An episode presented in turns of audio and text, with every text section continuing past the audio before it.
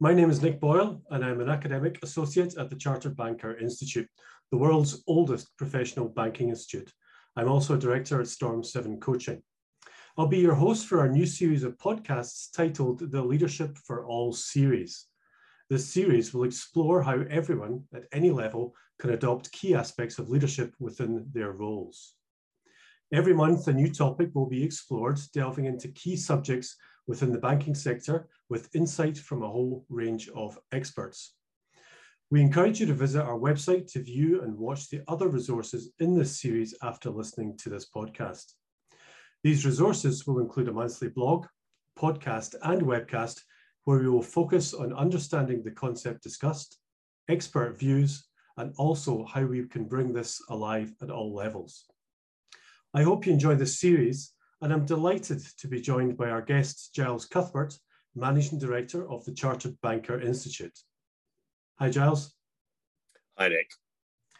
I'm really looking forward to, to hearing your views, Giles, on ethical decision making and, and how this relates to aspects of leadership. This is a topic that uh, I, I know you've studied a lot and have a real passion for.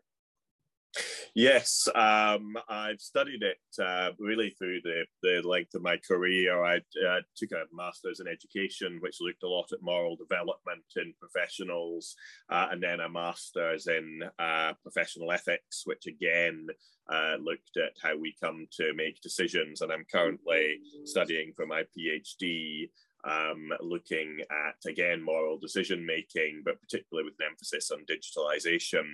Um, it's a fascinating area, and one of the reasons I'm so passionate about it is because in that, in all actuality, we know very little about it. Uh, there's a lot of opinions, a lot of thoughts, a lot of theories, um, but we haven't actually a terribly clear idea on how people really come to make the right decision or the wrong decision. Yeah, that's great. Thanks, Giles. That's it's a great uh, subject to to talk through, and uh, on one that I've sort of started studying myself through uh, the Chartered Banker, having done the Chartered Banker program. Um, how can all staff in the banks get better at seeing the ethical dilemmas ahead of them? I think that's a really good question to ask, and the reason it's good is because a huge amount of the time people fail to see the ethical dilemma. So we don't necessarily have people making bad decisions or being unethical. All too often, we find that people don't identify the ethical dilemma in the first place. Now, there's been a lot of research in this area, and really the first stage of ethical decision making is what's called having that ethical sensitivity to an ethical dilemma. And there's a whole lot of factors which influence that that have been studied quite closely. One of them, interestingly, is expertise. If you really know your subject inside out, you're far more likely to spot a dilemma. Now, if we're wondering why, of course, it's because so much of the time, unless you really know your subject inside out, you won't actually know that someone's doing something wrong. So you simply won't spot it. But in addition to that, an ethical culture within an organization causes people to think more about ethics. And there's also studies which have shown that cultures which have codes of conduct, for example, have this impact on people where they start thinking about ethics a lot more and they think, what would the code say? So there's a lot of research showing ways in which we can get better at seeing ethical dilemmas. So education, for example, helps us. Um, discussing ethical dilemmas and difficult ethical situations helps us. We also um, know that therefore that people who are just given good peer examples will help the, they'll be helped to spot ethical dilemmas. And indeed peer pressure and peer influence is one of the very biggest things in an organization that affects how people make decisions. So there's a lot of factors in there about what makes people ethically sensitive and it's a really key feature of how we think about ethics is what's going to happen to allow people to get better noticing an ethical dilemma. And as i say there are some of the things there. There's there's education there's peer groups there's codes of conduct belonging to a professional body and also having a good culture. So there's quite a lot that can be done which can help people behave more ethically simply because they notice the dilemma and then that allows them to go through the process of making the right decision. And I, and I love that point about um, the knowledge part because we do have a lot of very experienced people in the banks across the world um, that might not be in leadership roles, but that can certainly fully understand and see the ethical dilemmas ahead of them because of their experience and their knowledge. Absolutely. All the experience we have helps us build up a picture of um, where things can go right, where things can go wrong, what to look out for. And it builds that whole ethical expertise and ethical sensitivity that's so vital to making the correct decisions. And education, of course, and professional education is a core part of that because it allows you to see where things are going wrong or what might be a sensitive, difficult set of circumstances. Someone who's never seen a vulnerable customer before doesn't necessarily know how to react to a, to a certain situation.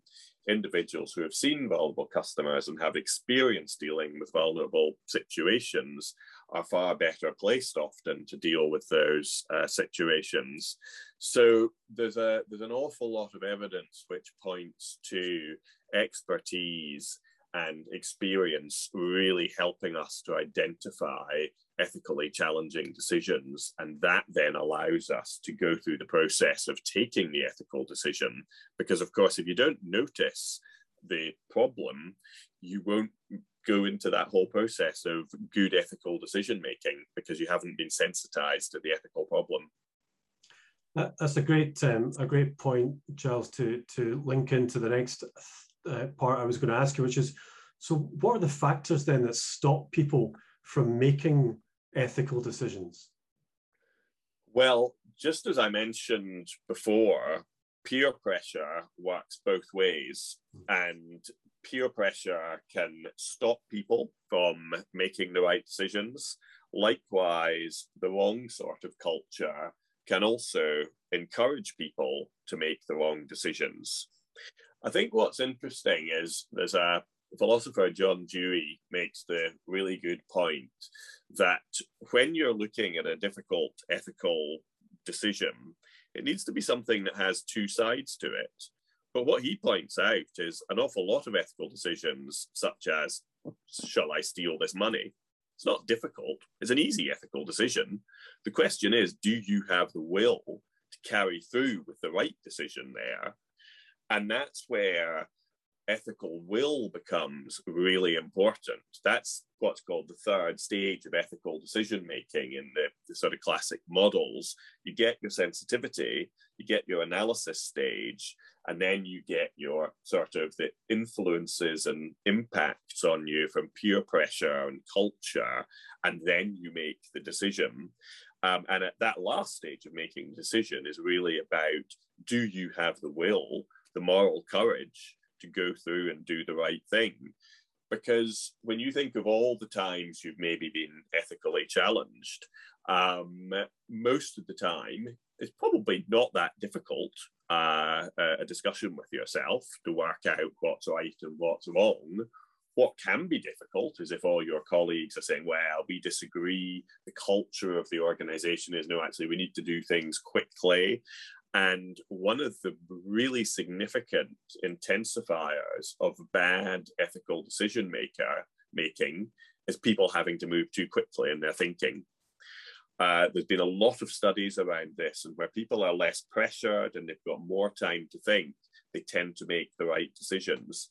So people often rush into bad decisions when they when they're pushed or pressured. So in a funny sort of way, all those things I talked about earlier that can make you take better decisions can equally be things which push you towards making less good decisions. And anything which is sort of a, a negative influencer in your life, be that mood or whatever else, these can all interfere, so the research says, in good ethical decision making. Yeah, and, and one of the things that I continually um, come across when I'm speaking to people about uh, ethical decision making, in fact, it just um, somebody I was speaking to today about it, and it, it's often we look at the problem from our own perspective and we think, well, culturally, what would the organization do? Actually, what would be the best thing for me to do? Um, and I, I just challenge sometimes to think about it from a customer perspective as well. How would they perceive our ethical decision uh, on our on our dilemma? Uh, and and what would their their view on it be? And then therefore, how does that help us make the right decision going forward?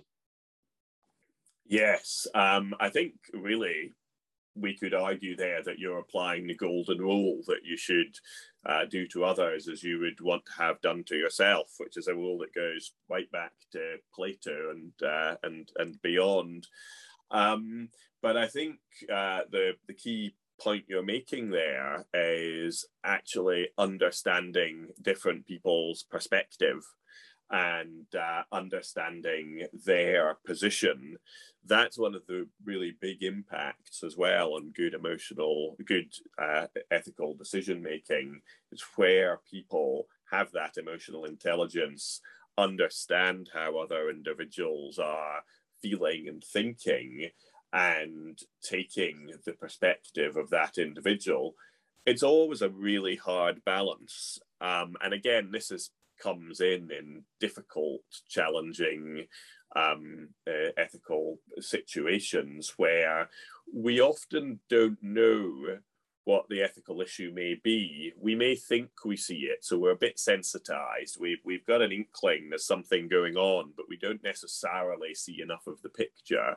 So the more we can gather information, the more likely we are to make the best decision. And that will often be about speaking to the customer and understanding where they're coming from and how they perceive this situation. Um, and it's difficult. Uh, it's not easy. Uh, we're all imbued with views, opinions, um, biases, and we've got to find ways that we can see the world a bit more broadly uh, to help us uh, understand others more. Um, and none of us will ever, ever be an expert at that, but it is something we can at least work towards. Yeah, yeah, absolutely. And and kind of final question for for me, uh, Giles, is what, what does what role does intuition play in that ethical decision making?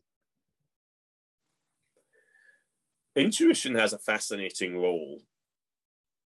What we know from research is that people typically have an immediate intuitive response to an ethical decision. And then there's two schools of thought of what happens next. One school of thought thinks that we have the initial response and it uh, tells us whether we think this is good or bad. And we then go through a process of thinking about it a bit more, being influenced by our peers and culture. And then we come out with our with our decision at the end of that process. The contrary school, which comes from the world of moral psychology, is that we have an intuition and we actually follow that intuition and stick to what we have intuitively thought is the position without any debate, without any further consideration. But we do what's called post facto rationalization, which means we justify to ourselves what we think is uh, the right thing to do or that we've done the right thing when actually all we've done is we've followed our intuition. But we like to make ourselves feel that actually we've thought it through we've considered it.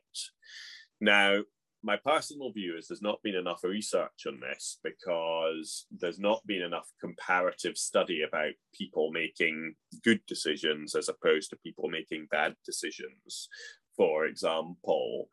And uh, this means we don't really know how effective these intuitions are.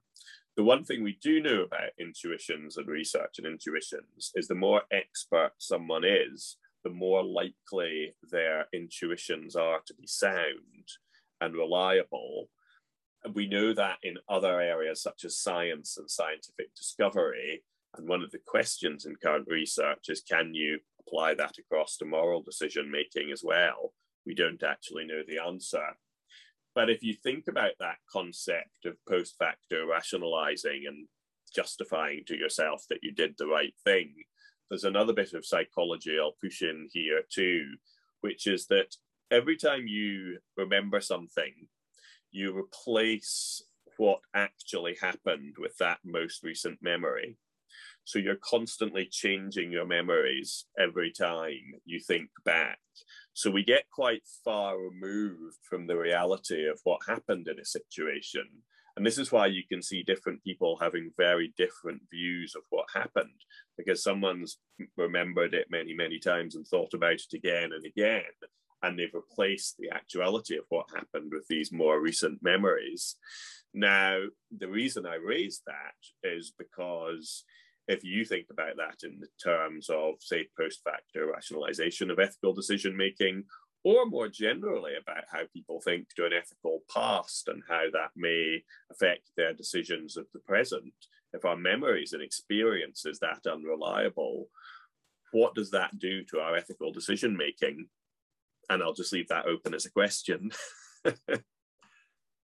Yeah, and uh, and, a, and a very good question for us to to close on because I think it's a really great um, opportunity for people to go away having listened to the podcast and think about the the key key questions we've asked and think about how they uh, the part that they play within that. And uh, as the series goes on, uh, we've got the blog and obviously we've got the uh, webcast to come out um, on this subject, and uh, we'll be able to go into it in a little bit more detail. So, uh, firstly, I'm going to say thank you very much, Giles, for joining us and sharing your fantastic insight and knowledge on a subject of ethical decision making.